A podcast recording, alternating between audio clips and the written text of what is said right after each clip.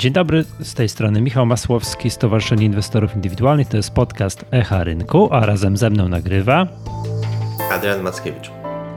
Adrianie, bardzo mi miło Cię słyszeć i widzieć po raz kolejny. E, kilka tematów na dzisiaj, które mam przygotowane. Może ja zacznę, dobrze? Bo mam tu jeden temat, chciałbym wspomnieć, bo to dosyć istotne jest. E, to jest tak, że e, mówiliśmy o tym podczas jednego live'a, ale uważam, że temat jest na, na, na, tyle istotny, że trzeba o tym wspomnieć po raz kolejny. Otóż mamy na giełdzie debiut kolejnego ETF-u od Beta Securities i jest to ETF na Nasdaq 100. I czemu warto o tym powiedzieć? No bo po pierwsze to kolejny polski ETF, a po drugie on się na tyle różni od innych ETF-ów amerykańskich, znaczy na rynki amerykańskie, że no jest tutaj zasadnicza zmiana. To jest tak, polskie biura maklerskie coraz liczniej, no nie wiem, na, na przykład Boś, mBank, zdaje się, że coś jeszcze, już nie pamiętam, umożliwiają kupno ETF-ów y, zagranicznych, jakichś tam iSharesów różnych i tak dalej, tak? Natomiast wszystkie te ETF-y na rynek amerykański, ich jest bardzo dużo, tak? Mają to do siebie, że są kupowane za dolary, co powoduje to, że jest no, ryzyko walutowe hmm, tutaj istotne, tak? Czy jak, nie patrzymy, nie wiem, że Nasdaq wzrósł 2%, to teraz pytanie, jak zachowa się nasz ETF? No nie wiadomo, tak? On, nie, przepraszam, on wzrośnie 2%, ale ten nasz wynik, to jest jeszcze trzeba sobie przejść przeliczyć, trzeba sobie przeliczyć, czy akurat dolar tam się umocnił, osłabił, czy złotówka, jak, jak się zmieniła ta relacja dolar, dolar złoty. To ten ETF, ten beta, Nasdaq, beta na ETF na Nasdaq 100 jest taki, że tam jest zaszyty jakiś hedging, co powoduje, że jak widzimy, że nie wiem, że Nasdaq wzrósł o te 2% wspomniane wcześniej, to nasz beta ETF na Nasdaq 100 ma wzrosnąć 2%. Tak tam minus 0,7% mm, za zarządzanie, ale to jest w skali roku, czyli te 0,7% powinniśmy podzielić tam na te 200 kilkadziesiąt mm, dni sesyjnych, tak? Więc to powinno być w dużym tam uproszczeniu, tak, w takim przy dziennych y, stopach zwrotu niezauważalne. No i to, co jest o tyle fajne, no bo to bardzo często się mówi teraz, mm, nie wiem, o tym, że trzeba dywersyfikować ryzyko, że trzeba inwestować na rynkach zagranicznych po to, jak to się ładnie mówi, robić dywersyfikację dywersyfikację geograficzną. Coś mieć w polskich akcjach, coś w zagranicznych. No i teraz tak, jak kupić te akcje na rynku zagranicznym? No zasadniczo no nie jest to ok, można, bo to znowu coraz więcej domów maklerskich to umożliwia i ta bariera wejścia, ta kosztowa bariera wejścia mm, jest coraz niżej. Tak, kiedyś to trzeba było mieć bodajże chyba 20 tysięcy złotych, miała sens jakaś transakcja, żeby nie zostać właśnie zjedzonych na kosztach transakcyjnych, a teraz te bariery wejścia są coraz niżej. To jest jedna z metod. Można kupować akcje pojedynczych spółek, ale jak ktoś, powiedziałbym tak w dużym uproszczeniu, nie zna się, nie chce się znać, uznaje, że to jest trudne, no gdzie będziesz tam interesować spółką ze Stanów, mimo że to są znane marki, tak, takie, których każdy używa na co dzień, jakiś Netflix, Apple, Google, Facebook czy coś w tym rodzaju, no to też trzeba jakoś tam jakoś poświęcić chwilę na analizę, ale ktoś chciałby na tym rynku amerykańskim uczestniczyć, choćby, nie wiem, zobaczy jak wygląda wykres tego Nasdaqa 100 za ostatnie 10 lat, a wykres WIG-u 20 za ostatnie 10 lat, no to różnica jest no, znacząca, tak bym tutaj powiedział, tak? To, bez porównania. Bez porównania, tak, no właśnie, dokładnie. Trzeba było za cokolwiek kupić ten Nasdaq, ten indeks za jakimkolwiek, jakimikolwiek instrumentami 10 lat temu i dzisiaj bym z ciepłej wyspy tutaj nadawał, prawda? Jakoś tak, tak, to, tak. Jak ktoś popatrzy na to i mówi tak, no dobra, okej, okay, to ja wierzę w to, że Stany będą gdzieś tam w dłuższym terminie silniejsze niż reszta świata i chce mieć ekspozycję na ten rynek amerykański i nie chce się bawić w żadne ryzyko walutowe, no to ta beta na Nasdaq, beta, tak, beta ETF na Nasdaq 100 jest super, jest super rozwiązaniem. I tutaj takie przecieki, tak, tutaj Robert Sochacki, z którym rozmawialiśmy, mówił, że, że kolejny ETF, tym razem na S&P 500 już, y, już za chwilę, tak? Już, już za chwilę. No ten Nasdaq 100 to jest indeks na te wszystkie technologiczne spółki, te takie, które tu wymieniłem, tak? Apple, Google, Netflix, Tesla, tak, Amazon, E, Microsoft i tak dalej, i tak dalej, te niefinansowe, to są, nie są te spółki starej gospodarki, czyli tam nie ma jakichś banków takich tych z Wall Street, mm, tak, to tego typu rzeczy, a z kolei w Standard Poor's 500, ten, ten, ten, tym, tym, tym indeksie, co ten, też ten kolejny ETF jest szykowany, no to oczywiście są, tak? To oczywiście są, no i to jest, to jest jakby jedna rzecz. No i druga rzecz jest taka, co, co warto wspomnieć o cechach tego ETF-u, jest takie, że on akumuluje dywidendy tak, komuny dywidendy, co znowu też jest trochę taką przewagą w stosunku do tego, gdyby te akcje tych wszystkich spółek kupować sobie bezpośrednio, no bo jakby tak kupić za pomocą polskiego domu maklerskiego, to wiemy, że dostaniemy 30% podatku od dywidend, znaczy dostaniemy w cudzysłowie, zostanie nam sprezentowane, tak, zapłacimy 30% podatku od dywidend, no to, jest, to, to, to, to nie jest korzystna, korzystna sprawa. Można zapłacić, jak ktoś się bardzo postara, 15%, gdzieś tam zakładając jakiś rachunek w jakimś zagranicznym domu maklerskim, ale to już jest, powiedziałbym, zabawa taka lekko dla zaawansowanych. Jak ktoś nie chce, ma minimum czasu, nie chce się tym zajmować, nie chce kombinować, nie chce się bawić w żadne tam dokumenty, gdzieś tam zagraniczne biura maklerskie, stryk, ETF-ik na na Nasdaq stoi ma, i, ma, i, ma, i, ma, i ma z głowy. Bardzo fajny instrument, obyśmy mieli takich jak najwięcej, bo wówczas ta taka globalna dywersyfikacja, mówię, a tu sobie kupię ETF na rynek polski, a tutaj ETF na rynek amerykański, a może w przyszłości ETF na coś innego, bo tu mm, Robert Sochacki zapowiedział, że oni chcą mieć kilkadziesiąt ETF-ów różnych. No to brawo, gratulacje, tak kilkadziesiąt ETF-ów, no to no to, no to będzie musiał być z wielu rynków na różne fajne instrumenty, prawda?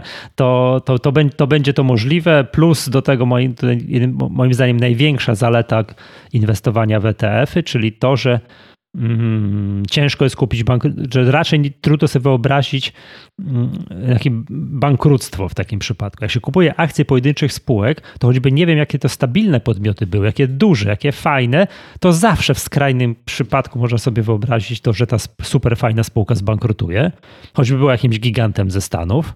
To też to, to się może zdarzyć. W przypadku ETF-u no to, jest, to, to, to jest nierealne. Może nie zarobimy tam tysięcy procent, ale też nie zbankrutujemy. To ja uważam, że to, że nie zbankrutujemy, jest o wiele ważniejsze od tego, od, od tej możliwości zrobienia tysięcy procent. No, więc ja miałem tyle. Tutaj po, w opisie tego podcastu podlinkujemy tej rozmowy z Robertem Sochackim, bo to super ważne. Jak ktoś się interesuje tymi ETF-ami, to, no to, to, to, to, to, to powinien tego to, powinien to odsłuchać. No i jeszcze druga sprawa, że tam w pierwszych dniach marca jest konferencja organizowana wspólnie przez giełdę, przez Beta Securities chyba przez mBank i chyba przez PZU mm, Warsaw Passive Investment Conference, taka ładna niepolska nazwa, właśnie dla miłośników inwestowania takiego pasywnego, że będzie można tam posłuchać, ale moim zdaniem ważniejsze od tych szczegółów, takich tych niuansów, jak te, nie wiem, te kolejne ETF-y są skonstruowane, czy one się replikują syntetycznie, czy, czy replikują w sposób, nie wiem, kupowania poszczególnych instrumentów, to to jest tak naprawdę drugorzędna rzecz. Najważniejsza jest to, żeby, mówiąc tak wprost, zaszczepić kogoś tym myśleniem o tym inwestowaniu pasywnym, że nawet jak ktoś jest super spekulantem i zna się na tym i inwestuje tak bardzo agresywnie, to i tak powinien mieć w portfelu jakąś część taką pasywną, stabilizującą, taką, żeby no mieć, tak? Że mieć, posiadać, że to zawsze, choćby nie wiadomo, co się z jego portfelem będzie działo, to on nie zbankrutuje, będzie miał jakąś taki stabilizator w portfelu, no to powinien mieć jakieś takie mm, podstawową wiedzę o ETF-ach. Na osoby początkujące to przede wszystkim powinny się zwracać w kierunku inwestowania pasywnego, dywidendowego, takiego właśnie też na przykład z użyciem ETF-ów. To, to ja o tym właśnie chciałem tutaj, wiesz, radosną nowinę, że właśnie w tym czasie od naszego poprzedniego nagrania ta beta ETF na Nasdaq to ruszyła. Ja bym dodał tak przy okazji, jak już zacząłeś mówić mhm. o tych bankrutujących spółkach, że rzeczywiście no, jest to powiedzenie too big to fall. Ono kilka razy już się nie sprawdziło mhm. i, i nawet te, te największe e, firmy, no zdarzyło się, że, że kilka z nich zbankrutowało. To myślę to, co warto też wspomnieć, że indeks, no czy może inaczej, że spółka, tam jak wpadnie w jakieś tarapaty, nawet taka duża, jakaś znana marka, no to potrafi tam zrobić minus 70, minus 80, minus 90. Może nie zbankrutuje, no ale ten kurs akcji tak, tak zjedzie, że właściwie pomiędzy bankructwem a tym, że jesteśmy na minus 90, no to już czy robi taką wielką różnicę. Natomiast trudno sobie wyobrazić, żeby indeks tak mocno zjechał, szczególnie w krótkim e, czasie, tak? Z reguły, jeśli ta korekta na indeksie już jest, to albo jest mocno rozbudowana e, w czasie, no i z reguły, no nie wiem, czy mieliśmy kiedyś na indeksie spadek o 90%. To rzeczywiście są jakieś skrajnie negatywne momenty na rynku. Natomiast gdzieś to chyba się zatrzymuje wcześniej. To ostatnio też tutaj Beta ETF sporo też takich statystyk, chociażby na Twitterze e, wrzuca, więc tutaj na pewno mhm. też warto śledzić ich, ich profil na, w tym serwisie, bo jest tam wiele fajnych materiałów, opracowań się pojawia. E, no natomiast e, nie pamiętam teraz głowy, jaki tam był, było to maksymalne obsunięcie indeksów, no ale no na pewno nie było to 90%, tak? Tak. To rzeczywiście w jakichś skrajnych przypadkach bardzo mhm. negatywnych dla, dla rynku akcji. Tak, można śmiało założyć, jakbyśmy dzisiaj widzieli te 100 spółek, które wchodzą w skład indeksu Nasdaq 100, to za 10 lat od dzisiaj kilku z tych spółek nie będzie, bo zbankrutują. Tak śmiało. No, to, to jestem tego pewny, nie? Tylko teraz mechanizm, te wszystkie mechanizmy giełdowe działają tak, że jak jakaś spółka ma problemy i tam kurs jej się obniża, obniża, obniża i ona jest kandydatem na bankruta, to prędzej czy później, no w Polsce tak to działa, przez przypadku WIG-20, spółka jest coraz mniejsza, coraz słabiej sobie radzi, wypada z tego indeksu i wchodzi za nią inna spółka. I my siłą rzeczy automatycznie przestajemy ją mieć, posiadając takiego ETF-a, przestajemy ją mieć w portfelu. No Wspaniały mechanizm, czyli my, my, my przestajemy mieć ją w portfelu na długo przed tym, zanim ona zbankrutuje. No i w Stanach tak samo to działa. To nie po to jest Nasdaq 100, żeby tam jakichś bankrutów trzymać. Tak? Jak ktoś już jest bankrutem, to jego już dawno w tym indeksie nie ma. No złoto, powiem ci. Fantastyczny mechanizm. Tak, trochę teraz się zacząłem śmiać z tego, co opowiadałeś, bo okej, okay, rzeczywiście tak jest i można powiedzieć, że indeks grupuje najlepsze tak. spółki. Tak. Natomiast ja tak sobie teraz myślę o tym naszym WIG-20 i takim sformułowaniu, że WIG-20 grupuje najlepsze spółki, to... A co, nie? To... Mm, ale wiesz, ja tutaj... Zapraszamy tutaj słuchaczy do, do komentarzy, czy WIG-20 grupuje najlepsze spółki. Eee, hmm no największe, najbardziej płynne, czy najlepsze, no. Ale też ja tutaj patrzę, jeszcze raz powtórzę, że dla mnie ta wartość, że ja nie zbankrutuję, nie zainwestuję w jakiegoś bankruta jest o wiele ważniejsze, to jest ważniejsze niż to, że ja nie zainwestuję, no tam co to, w Creepy Jar postojnie sprzedam po 1200, tak, że to był taki przypadek na wiosnę, można było sobie tak zrobić, te ponad 1000% na różnego rodzaju gamingowo-covidowych zabawkach, czy tam na jakimś Mercatorze, ale to ja wiem, że tak jest. Ja wiem, że tak jest. I teraz ci, którzy tak zrobili, teraz patrzą i tak, co ty tutaj opowiadasz? Tak, co, ile, ile można było zarobić na tych dywidendach, pasywnym inwestowaniu? Okej, okay, nie można było zarobić właśnie tysięcy procent, ale na pewno się też nie zbankrutowało, więc to jest tutaj, dla mnie to jest ważniejsze. Tak? Ta stabilizacja, taka, żebym sobie tam kilka procent w skali roku pykał, niż ten. No wiadomo, no WIG20, no to jeszcze raz odeślijmy do kształtu WIG-u 20, czy nawet WIG-u 20 TR, tego z dywidendami mm, kilkuletniego, y, a, a Nasdaq 100 to w ogóle jest jakoś już tam skandalicznie, bo to już pod, kilkukrotnie mówiliśmy, że stopa dywidendy z WIG-u 20 za 2020 rok to jest bodajże 0,7%. Czyli to śmiało można powiedzieć, że dywidend spółki nie wypłaciły. Nie? No. No tak, ale no tu jednak trudno nie dodać tego całego otoczenia związanego z, mhm. no, z, ze światem tak naprawdę, tak? Także no ten 20 rok na pewno wyjątkowy pod wieloma względami, no i dywidendowo w gruncie rzeczy też tutaj raczej negatywnie będzie odstawał. Tak, oczywiście. No to, żeby była jasność z tymi dywidendami, to nie jest tak, że tylko WIG20, że tak powiem, mm, dał ciało z dywidendami, to tam cała masa różnych spółek też tak różnie. Jakby ta, ja widziałem takie zestawienia, są takie tam ileś tam spółek, które nieprzerwanie zwiększa dywidendy od iluś tam lat, jakoś zadziwiająco skurczyły się te listy w ostatnim czasie. Także krótkie to zaczę, zaczęły być. Także to, to takie rzeczy też się no niestety trzeba mieć na uwadze tak, przy takim długoterminowym inwestowaniu, ale inwestowanie długoterminowe, takie dywidendowe, to pasywne to jest, y, to jest maraton, a nie sprint. Mm, no więc w jednym roku możemy pobiec troszeczkę, troszeczkę słabiej. Tak. Y, ja nie ukrywam, ponieważ jestem fanem tych ETF-ów, tych wszystkiego takiego inwestowania, takiego patrzenia, zarażania się tymi takimi właśnie inwestowaniem pasywnym, długoterminowym kupowanie, to będziemy częściej mówili o tym. Więc jak wyjdzie ten mm, ETF na S&P 500, no to oczywiście będziemy się tym też interesowali, przyglądali, pat, pat, patrzyli, yy, patrzyli, bo to uważam, że są super instrumenty, taki właśnie ktoś chciałby, a zainwestowałem coś w Stanach, o matko, jak to się w ogóle robi, co to, gdzie, to, co to, gdzie to się kupuje, a proszę, jest notowany, chodzący codziennie w notowaniach instrument, jak akcje dowolnej spółki giełdowej, cyk, kupujemy i mamy z głowy. Oczywiście to, czy się w danym momencie kupi, sprzeda, w którym to momencie się zarobić, się stać, to zupełnie inna sprawa, tak? Jak się patrzy na tego kształt, na tego indeksu, to ja mam od wielu lat nieodparte wrażenie, że teraz nie kupię, bo chyba jesteśmy na szczycie. No, no bo to chyba ETF-y są właśnie do tego tak głównie instrumentami do takiego, znaczy może nie głównie, ale na pewno jednym z takich ich, e, ich zalet i, i rozwiązań do wykorzystania to jest właśnie akumulacja. Tak. miesięczne podkupywanie, kwartalne, roczne. Tak jest. No, róż, róż, różnie można sobie to rozkładać, tak? Też w zależności tam od tego, jak finanse się układają. Natomiast no, kupowanie za naraz za, za 100%, że tam nie mamy początek roku, tak? Może może też ktoś sobie wymyślił, dobra, no to nie zacząłem rok temu inwestować, w tym roku zacznę, wpłacę wszystko co mam, kupię tam, e, no nawet, nawet powiedzmy, że zdywersyfikuję, ale kupię od razu za całość tego kapitału, który wpłaciłem, no to róż, różnie bywa, tak? To mhm. jednak lepiej jest, jest rozłożyć na raty i o tym, na, pamiętam nawet, nawet jakoś rok temu też o tym mówiliśmy, że jak ktoś tam zaczynał na początku 20 roku, no to mógł mieć bardzo słaby początek przez ten marzec. Mógł się zniechęcić, szybko mógł się zniechęcić, tak. I, tak. Py pytanie, czy to przetrzymał i, i wytrzymał do, do odbicia. No natomiast gdyby kupował właśnie transzami, trochę w styczniu, trochę w lutym, no to w marcu, gdyby tutaj psychika oczywiście nie wytrzymała i, i próbowałby dalej dokupować na tym dołku, no to w jakiejś tam jednej parce miałby naprawdę fajne ceny wejścia i myślę, to jest też bardzo fajny sposób na patrzenie na ETF i na inwestowanie w nie tak długoterminowo. Dobrze, okej, okay, to, e, to tyle o tych ETF-ach, będziemy do tego oczywiście wracali. E, Adrian, czy chciałbyś skomentować debiut spółki, wielki debiut spółki Huge? To chyba się tak czyta, nie? Jest takie Huge przez 3U. Albo Huge. Huge, czyli, czyli wielka strata wielka strata inwestorów na, na, na, na debiucie. Tam chyba uratowało inwestorów to, że spora redukcja była, o ile dobrze kojarzę.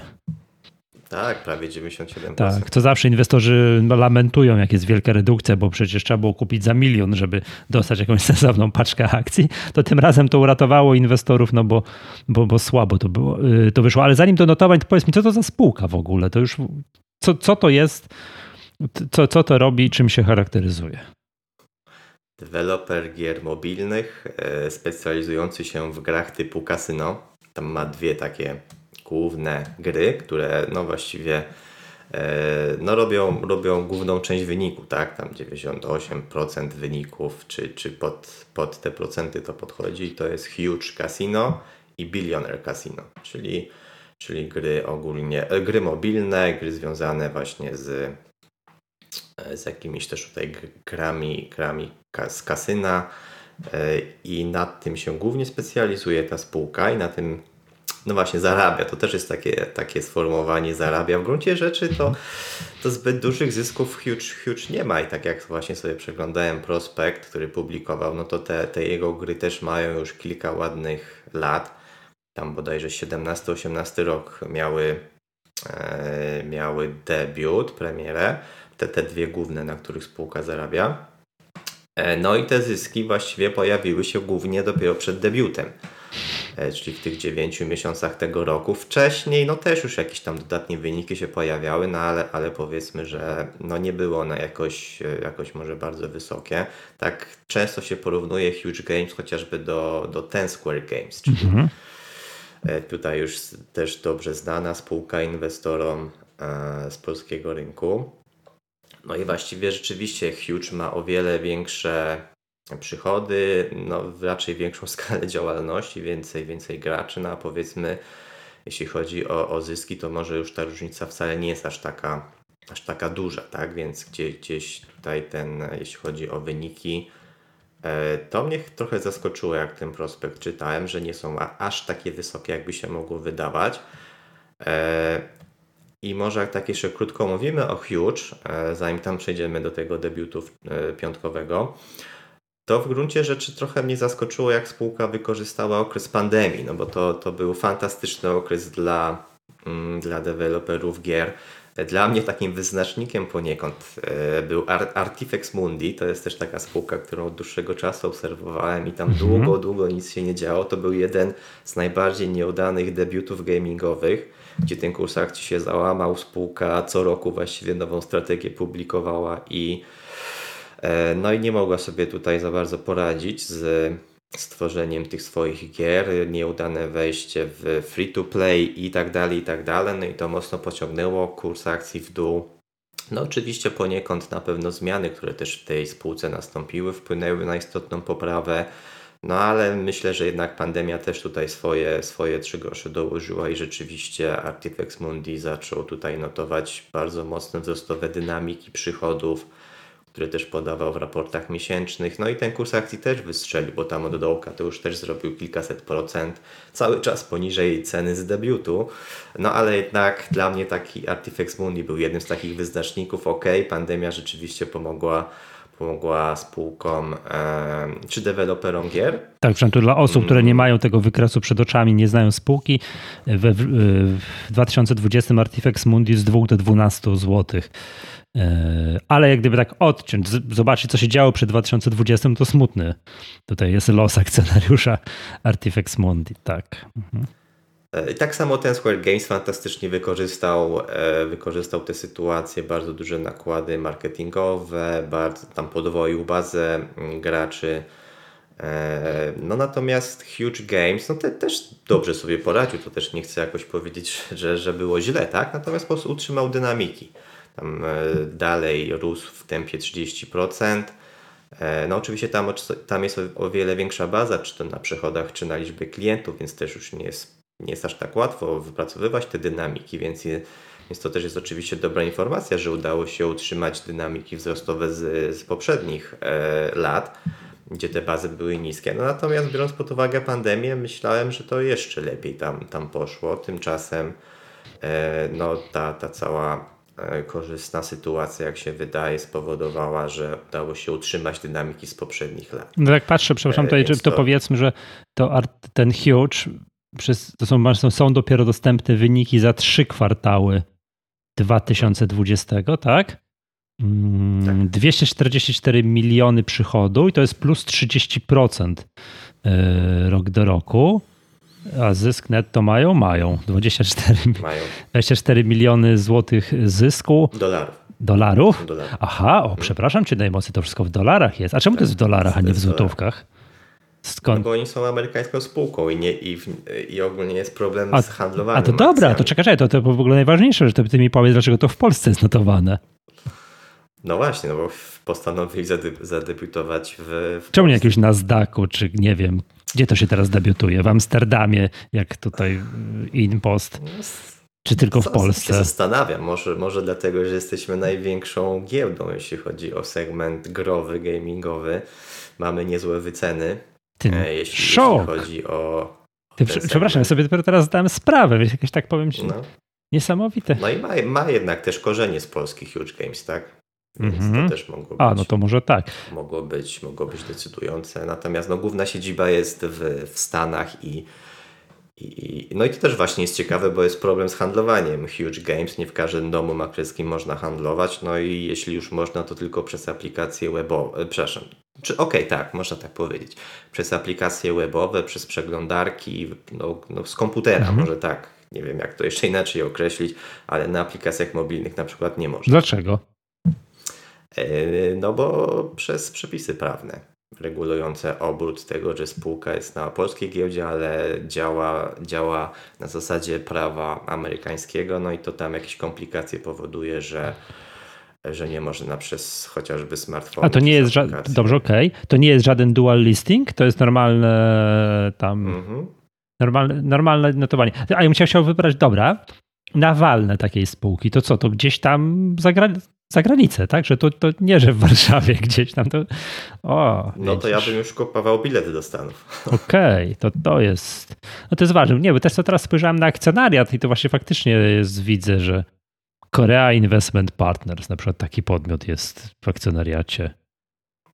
Jakieś takie, wiesz, nie znam, nie znam podmiotów, nie znam osób i tak dalej, ale okej, okay, no to dobrze powiedziałeś, to wszystko w dolarach. W ogóle spółka jest warta, to teraz tu i teraz po tej lekkiej przecenie, prawie 4 miliardy, no już czego, żebym teraz nie pomylił, złotych. Nie, to już, to już złotych jest notowana na polskiej giełdzie, więc złotów. Czyli bardzo podobnie jak ten Square Games. Ile jest ten Square Games warty? Chyba coś w ten jakoś tak, nie? No ty znaczy, dokładnie. Koniec... To oni są w punkt, tyle samo warci. Też minimalnie poniżej 4 miliardów. A Playway, bo już tak nie, nie znam na pamięć, tyle samo. Patrz, wszystkie trzy spółki, ten Huge, ten Square Games i Playway to mają w punkt tę samą wycenę. Umówili się. Hmm? Tak, tam będą się wymieniały też na koniec hmm. piątkowej sesji. E, na koniec piątkowej sesji akurat Huge Games był największy z tej trójki, tam prawie 4,2 miliardy złotych. E, no ale tu rzeczywiście pewnie w najbliższych e, tygodniach, miesiącach będzie walka o, o mhm. podium, o drugie miejsce. No pierwsze wiadomo CD Projekt. Ale że, przepraszam, ale że nagrywamy w poniedziałek, no to Huge dzisiaj minus 4%, dobrze widzę? Tak. Tak, 4 z hakiem, no to już jest poniżej 4 miliardów. Poniżej 4 De Debiut Huge Games to myślę duże mhm. zaskoczenie i w tym, w, mhm. pod tym kątem negatywne zaskoczenie. Największy debiut spółki e, czy dewelopera gier mobilnych w Europie. E, to właściwie od razu na starcie jedna z największych spółek na polskiej giełdzie mhm. e, gamingowych. E, no i tak naprawdę na debiucie no, zaczęło się od ceny emisyjnej, czyli tam wokół 50 zł e, kurs akcji chodził. Pierwsze kilkadziesiąt minut udało się zrobić 10% na debiucie, no ale potem, potem już było na zero, a przez większą część sesji, no i pod koniec to spadło nawet na, na minus 10 prawie, tak?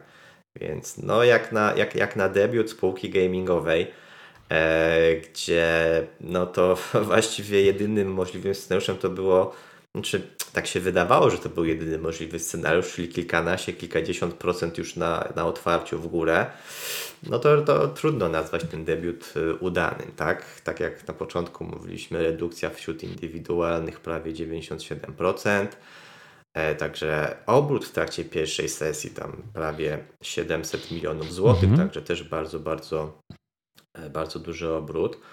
E, no i zakończyło się tak naprawdę, trudno powiedzieć jak się zakończyło, bo jeszcze przed, przed zamknięciem było, było minus 8, a, a na zamknięcie, na fixing, e, super wyciąganie i minus 1 się skończyło. Cały czas na minusie, więc no to trudno, trudno nazwać udany debiut spółki gamingowej, która w trakcie pierwszej sesji już no kończy, koń, kończy pod kreską.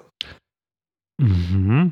To widzę właśnie, że to jest, mm, że Huge jest to, to żeby sprawdzić, jest to spółka Stan Delaware, to jest popularny stan tam na, na rejestrację takich spółek i że nie we wszystkich domach maklerskich e, mm, można kupić, że tak, że nie można kupić jej tam, w tych domach maklerskich, które nie mają pozwolenia na obrót papierami wartościowymi spółek z USA, tak? Jest taka lista tych spółek, które mają, ale czego tam nie widzę na przykład? Czekaj, no. Mm. Nie widzisz takiego największego brokera w Polsce. Czego? Nie ma ING. Nie ma ING. A mBank jest? Nie, jest. Jest mBank, jest PKO BP, jest, jest BOŚ, jest BDM. No nie ma ING, na przykład. Na przykład, tak. O, jest, jest Santander. Hmm? To, to, to, ciekawe. Ale moim zdaniem to takie, wiesz, to, to schłodzenie tego rynku gamingowego, tak, które się zaczęło od 10 mm, grudnia, tak, od, czyli od, od tego, że nie wszystko, nie, nie każda gra, którą zrobi polski deweloper może się okazać światowym sukcesem, albo przynajmniej może mieć problemy, tak? Jak tam CD Projekt, po ile jest net? 260 y, parę, prawda? O ile dobrze, dobrze kojarzę. 263, ale widać, powiem Ci też tak a propos CD Projektu, że tam chęci do spadków już nie ma. To trzyma się, widać, że tak będzie. No trudno mi sobie wyobrazić jakieś w tej chwili obecnej większe spadki. Jak miały być, to by już były. Ale dobra, zostawmy, że to 10 grudnia wtedy było widać, że to nie wszystko złoto, co się świeci, że mm, nie każdy debiut game, takiej spółki gamingowej to będzie wiesz, inwestorzy będą się na to rzucać i będzie fajnie i wszystko i tak dalej. Tu jak widać się rzucili, bo 90 kilka procent redukcji to jest bardzo dużo. To jest bardzo, naprawdę to kosmiczna wartość, prawda? No co jak widać tutaj uratowało inwestorów, bo kto tam co dostał jakieś akcje, no to dostał za drobne, tak? No wiadomo, to nikomu nie zaglądam do portfela, dla każdego drobne to są inne kwoty, ale jeżeli dostał 3%, no to tak mało co, prawda? Mało, mam... to, to właśnie bardzo, bardzo ciekawy debiut, bo rzeczywiście od wielu lat mówi się, że w Polsce nam rośnie bańka na mhm. ogólnie gamingu, w sektorze gamingowym, no ale jakoś ta banka jeszcze nie pękła do dzisiaj i właściwie e, dalej bardzo dobrze sobie ten segment radzi. No i pytanie, czy rzeczywiście ten to IPO Huge Games nie jest tym sygnałem, że okej, okay, najlepsze już za nami i może rzeczywiście czas na, na schodzenie tych nastrojów i koniec tej tej hossy. Też taka ciekawostka dzisiaj przeczytałem w mm, biuletynie domu markowskiego BDM, że to był najgorszy debiut od 2015 roku, kiedy, de, mm, kiedy debiutował InPost. Także. Jeszcze raz, najgorszy debiut od którego roku? Od 2015. A, Inpost, tak, Inpost to już, tak, to, tak, bo przypomnijmy, że tą gwiazdą rynku wtedy tam to nie był Inpost, tylko Integer, prawda? To oni byli tym mhm. operatorem paczkomatów, potem debiutował Inpost, no i to była katastrofa, a potem się we, we dwójkę z tej giełdy wycofywali, chociaż jak teraz pokazuje, to ta nieobecność tych spółek na giełdzie i, i debiut Inpostu Mm, w Amsterdamie, to gdyby ktoś miał te akcje i, i, posiadał i mógł posiadać przez ten czas nieobecności, to była najlepsza inwestycja, jaką sobie tylko można wyobrazić, prawda? Bo to jakieś grube tysiące, mm, grube tysiące procent, tak? Jeszcze wraca. A jest jedna spółka giełdowa, która posiadała te akcje. Kto posiada? I to było PZU. Cały czas. No, połowę podobno sprzedał na tym IPO. Proszę. Tego, Czyli można było. Tak, wiesz co, oczywiście... No, jak, jak się było instytucjonalnym nie mogę się wyzbyć cały czas y, tego, tej, tego jak, jak, jak, ten in, jak ten integer był wtedy z giełdy ściągany, tego całego wrażenia, tego lekkiego takiego szantażu emocjonalnego, że spółka musi być wycofana z giełdy, bo inaczej ten zachodni, tam nie pamiętam nazwy tego funduszu, nie dofinansuje mm, Integeru i to może zrobić tylko poza rynkiem giełdowym. A jak jest na giełdzie, to, to, to nie da rady. To, tak, to pozdrawiam wszystkich indywidualnych inwestorów tam, tam w Amsterdamie, którzy kupili Inpost i, i mają i posiadają, to no zobaczymy, tak? Dobrze to w Polsce nie jest. Znaczy dobrze, no nie jest, może szkoda, tak? Inwestorzy mają krótką pamięć, ale jakoś tak ten, powiem tak, niesmak, nie, nie, niesmak pozostał. No to no. Z, z, reguły jest taki scenariusz przy delistingu, tak? tak? Że giełda nam nie służy, że teraz będziemy się lepiej rozwijać poza giełdą, że będzie większa decyzyjność. No to i, tak. i ile spółek tak schodziło? Mhm. Syntos chyba też w taki sposób schodził, że tłumaczył, że idą gorsze czasy przed branżą i prościej będzie rozwijać spółkę właśnie poza giełdą, gdzie będziesz, będzie prościej podejmować e, pewne decyzje, trudne decyzje, jakieś strategiczne no i tłumaczenie tam, pamiętam chyba, tak mi się wydaje, że to było przy Syntosie, że, że właśnie mm, kurs może po, po, podążać w długoterminowym trendzie bocznym, czego inwestorzy nie lubią, więc no, oszczędźmy im tego, wycofajmy spółkę z giełdy. No to po prostu to, to żenujące. Ale jak słucha takiej rzeczy, to jest katastrofa. No i to, to pamiętam przy Integerze było tak samo. Tak? Ja bym chciał jeszcze, tak sobie rozmawiamy, dwa pozytywne, bo ten huge no to nie jest pozytywny dla inwestorów, dwa pozytywne przykłady. Z WIG-20, którego tak się śmiałeś. Wykpiwałeś nasze spółki z WIG-20, tak? Ja bym chciał dwa pozytywne takie mm, nie chciałbym że zaskoczenia, tak, ale takie, wiesz, co fajnie wzrosło, to pierwsze to jest KGHM, tak, KGHM znowu po 200. To jest ogromne zaskoczenie. Znaczy nie zaskoczenie, no bo to jak się patrzy na cenę. Znowu, no nie, miesiąc temu był po 200. Ale nie, no to, ale, a, po, a poprzednio pamiętasz, kiedy był po 200? Tak jeszcze po... Nigdy. No jak? Oczywiście, że był, już ci powiem. dotknął tego 200 tak, wtedy? Tak, tak. Nie było tam 199? Nie, dwa, moim zdaniem w 2012 był po 200. Oczywiście na wykresie tego nie widać, bo tam jest y, tym na stuku, bo tam są odejmowane dywidendy, mm. ale, ale w tym 2012 tam gdzieś był po 200. Mm, tak z ciekawości tak? mogę dodać, że na przykład na bankierze są y, wykresy bez dywidend i tam to zobacz, też sprawdzić. To zobacz. Więc jakby minęło 9 lat, tak? 9 lat. Oczywiście teraz kurs jest dla tych inwestorów długoterminowych jest dużo, dużo wyżej, tak? Ponieważ są odejmowane dywidendy. Y, co prawda KGHM to już się zaczynają ludzie śmiać, że nie zmienia strategii, cały czas jest spółką dywidendową, a od 3 czy 4 lat tej dywidendy nie płaci. I ostatnio był u nas na stronie, na stronie stowarzyszenia był czat z prezesem Chludzińskim i z panią y, wiceprezes. E, no i oczywiście żelazne pytania, czyli padłe pytania o dywidendę. No i no wiadomo, tak? To zanim nie zostanie ogłoszone, to nie może zostać powiedziane na czacie, tak? Na, na czacie, że musi zostać opublikowana strategia, plany na 2021 rok i, i dopiero wówczas będzie decyzja o dywidendzie. Ja powiem tak, byłbym bardzo rozczarowany, jakby po raz kolejny jednak, jednak GHM dywidendy nie wypłacił.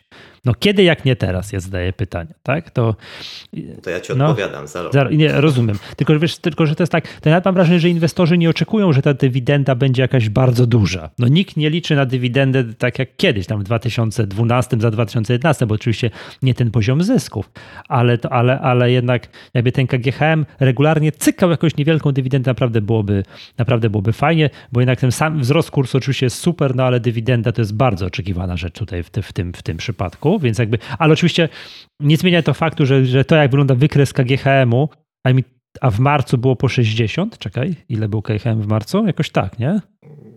Albo nawet 50 tam zahaczył, nie pamiętam dokładnie. No poniżej 60 był. Tak, w marcu był poniżej 60, a dzisiaj jest po 200, tak? Wow, no to to jest, to, to, to jest ogromne zaskoczenie. I drugie, e, znaczy zaskoczenie, no bo to patrzę z wyniki, kurs miedzi, srebra, to żadne zaskoczenie, tak? Ale na, z pewnością natomiast zaskoczeniem jest, z pewnością natomiast zaskoczeniem jest CCC po 100. Biorąc pod uwagę, że w marcu był poniżej 30, jakoś tak. Tam tak, emisje, emisje akcji, które sobie trzeba wprost powiedzieć, były emis, było emisją ratunkową, no i tak bardzo odważne przekształcenie spółki, tak? Próba przynajmniej przekształcenia spółki. Ten głośny news, że po raz pierwszy w historii przychody z e-commerce'u były wyższe niż przychody z, z, z, ze sprzedaży ze sklepów stacjonarnych, to też taki no, taki znak naszych czasów. No i, no i co, dobre, dobre, duże nadzieje na przyszłość. I teraz pamiętam, jak prezes Miłek był gościem na konferencji Wall Street, kiedy to było? 3-4 lata temu? Jakoś tak. No, kilka lat temu. Jakoś tak, jak to było. I to był ten moment, że to się zbiegło z tym, że oni wtedy kupili e-obuwie. Byli chwilę po kupnie tego e-obuwia. I pamiętam, że prezes Miłek mówił takie buńczuczne zdanie, wtedy nikt tego specjalnie nie doceniał, a dzisiaj trzeba było powiedzieć, no dobrze to wszystko zrobiliście, że jak mnie za kilka lat ktoś zapyta o e-commerce, to ja będę mógł powiedzieć, e-commerce to ja. On wtedy jeszcze był prezesem CC, bo teraz jest przewodniczącym Rady Nadzorczej, przypomnijmy. Że będę mógł powiedzieć, że e-commerce to ja. No i wszyscy tak sobie patrzyli, no dobra, no kupiliście to obuwie, to okej, okay, nie? No patrz, co by się mogło stać z tą spółką, jak ona nie miałaby żadnego dzisiaj, żadnego takiego tego komponentu, tego takiego e-commerce'owego. Nie? To mogłoby być smutno. No mogłoby już nie być z nami CCC. Tak, a dzisiaj widać, że jak tak, tutaj tak, te wajchę przestawiają, podejrzewam, że część sklepów to chyba LPP, prawda? Patrzą za tę samą branżę. Po pandemii oni już wprost mówią, że części sklepów nie otworzą tak? Jeszcze teraz to różnie bywa. Tu otwierają, zamykają, to cholera wie, tak? Tutaj, co to się będzie dalej działo, te, te, te galerie. No, ale co by nie było, to CCC po 100 ja uznaję tutaj, jak patrząc na wydarzenia z ostatniego pół roku, tak mniej więcej, jako ogromne zaskoczenie, na plus oczywiście, tak? Że to, że dali radę, wydźwignęli się, no i tutaj trzeba by, bardzo oczekuję wyników za kolejne kwartały, patrząc jak oni będą dalej tę wajchę w kierunku e-commerce'u przestawiać. No, myślę, że jednak e, najważniejsze, że są oczekiwania, że detal jednak wróci, tak? Już gdzieś będzie sobie e, działał. E, i, I to też jest bardzo ważne. Mimo wszystko, moim zdaniem, mm -hmm. CCC jednak ma też dość dużą bazę sklepów e, stacjonarnych. No i jak to jeszcze wróci, też swoje dołoży do sprzedaży, e-commerce dalej będzie rósł, będzie ten cały omnichannel rozwijany, czyli połączenie offline-online no to to rzeczywiście po tym, co spółce udało się zbudować w 2020 roku i rozwinąć ten e-commerce e, i jeszcze ma tam wejść przecież ten inwestor strategiczny, to podobno w pierwszym kwartale już ma być e, dograny temat, więc e, no, lada moment tutaj spółka może poinformować. Do CCC? O, inwestor strategiczny? O, o, o tym. Nie, nie, chodzi o e-buwie, bo to e-buwie okay. szuka. Okej. Okay. Tak, więc będzie jakiś, e, jakiś kapitał na dalszy rozwój, e, będzie jakaś informacja na temat tego, jak rynek wycenia e-obuwie, tak? A, a co dopiero CCC, gdzie przecież e-obuwie póki co nie jest notowane, a notowane jest CCC, tak? Czyli mhm. e-obuwie plus, plus cała reszta. I, I tak naprawdę to też można się zastanawiać, czy cała reszta tutaj jakąkolwiek wartość dodatnią obecnie, e, obecnie tworzy. No natomiast na pewno 21 rok y, bardzo ciekawy będzie dla CCC, natomiast tu już oczekiwania jak najbardziej pozytywne. No bo i, i detal wraca i obuwie bardzo ładnie rośnie i chyba nie widać jakichś specjalnych e, zagrożeń. No chyba, chyba poza tym, że rzeczywiście znowu... Znowu nas zamknął znowu na, na, kilka tak, miesięcy. Znowu nas mhm. zamknął akurat znowu na ten najlepszy okres dla branży, czyli gdzieś, gdzieś e, te środek, środek pierwszej połowy roku. Wiosenne, na wiosenne roztopy, tak? Mm. Tak, znowu nas zamknął. A przepraszam, zobacz, że w tym roku, tak śmiejąc się, e, to przestało obowiązywać moje powiedzenie, Wene, że jak komentowaliśmy, czemu CCC kiedyś było po 300, a później po 100, jak to spadało, nie? że przeciętny mężczyzna ma trzy pary butów, w tym sandały, prawda? E, to, to w tym roku przestało to obowiązywać, no bo jednak zima nadeszła po kilku latach, takie, że trzeba było się rozejrzeć ze czwartą parą butów. Mm, więc to też było moim zdaniem ogromne znaczenie dla takiej, dla, dla, e, dla CCC, spółki handlującej obuwiem, tak? A tu proszę bardzo, pandemia nadeszła. Gdyby nie to, no to na pewno Mm, byłyby te no, wyniki dużo lepsze, tak? To, to nie, nie ulega wątpliwości. No ale to jest, to, to, to patrz, mam wrażenie, że to rynek też to wycenia, nie? że z tą, sklep, tą siecią sklepów stacjonarnych to różnie może być. Tak? Otworzą, nie otworzą, będą obroty większe, nie większe i tak dalej, a e-obuwiu nic nie przeszkadza temu fragmentowi e-commerce'owemu. Tak? To tutaj oni mają tutaj nieskończone pole do, Mm, pole do, do popisu. Zwracam uwagę, że na przykład gdzie jest LPP, tak, w jakim, gdzie jest kurs LPP, jak oni sobie tutaj poradzili, tak, o to LPP właśnie mówiło, że oni części sklepów po pandemii już nie otworzą. To już nie ma sensu, tak, bo to są za duże koszty, a to otwierają, zamykają, no nie wiadomo jak do tego podchodzić, tak, a koszty utrzymania są ogromne, tak, to, to, to, to, no a dzisiaj LPP jest kurs, to tu, dużo mówić, no jest bardzo wysoko, Mm, tak historycznie oczywiście patrząc, tak? Gdzie, gdzie mógł być, jak dalej, też gdzie, gdzie był w marcu na początku, a jest, gdzie jest dzisiaj, prawda? To też ma tutaj, no, to widać, że LPP sobie znakomicie poradziło. No dobrze. Więc zobacz, no nie tak źle w tym WIG-u 20. Jest KGHM, jest CCC, daje radę, no chociaż jak się wyświetli dłuższy kurs CCC, to tak no, trzeba zamknąć jedno oko. To co, Michał, patrzymy na banki? No, y, ty właśnie, a powiedz mi, o co chodzi z tym, że banki tak ładnie coś tam odbiły? Był jeden dzień, że czasem M-Bank rósł 10% i w ogóle, bo tak...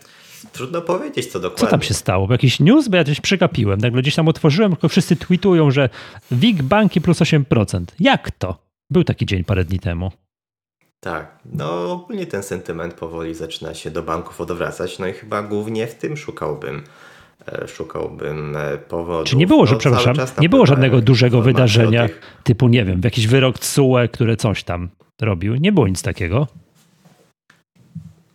No, czy cały czas jakieś informacje tam dochodzą do rynku, tak? Gdzieś ten KNF próbuje jakby tutaj mocno za, zainterweniować jeśli chodzi o ugody z Frankowiczami. 25 marca ma być, e, ma być ten, ten wyrok opublikowany e, Sądu Najwyższego. No, ca, ca, cały, czas, cały czas się dzieje w bankach, no a moim zdaniem te, te, te wzrosty, no to jednak ogólnie spowodowane też sentymentem, który no zdecydowanie się poprawił właściwie od listopada, gdzieś tam mhm. od od momentu informacjach o, o, informacji o, o szczepionce. No gdzieś to się też zbiegło z wyborami w Stanach, gdzie, gdzie Biden wygrał, natomiast chyba, chyba szczepionka, mm, szczepionka była tutaj bardziej istotnym czynnikiem też do, do jakiejś poprawy tego sentymentu. No i tak to trwa, tak? Natomiast czy były aż tak istotne informacje, żeby te banki rosły właśnie o tam 8-10% w trakcie jednej sesji? No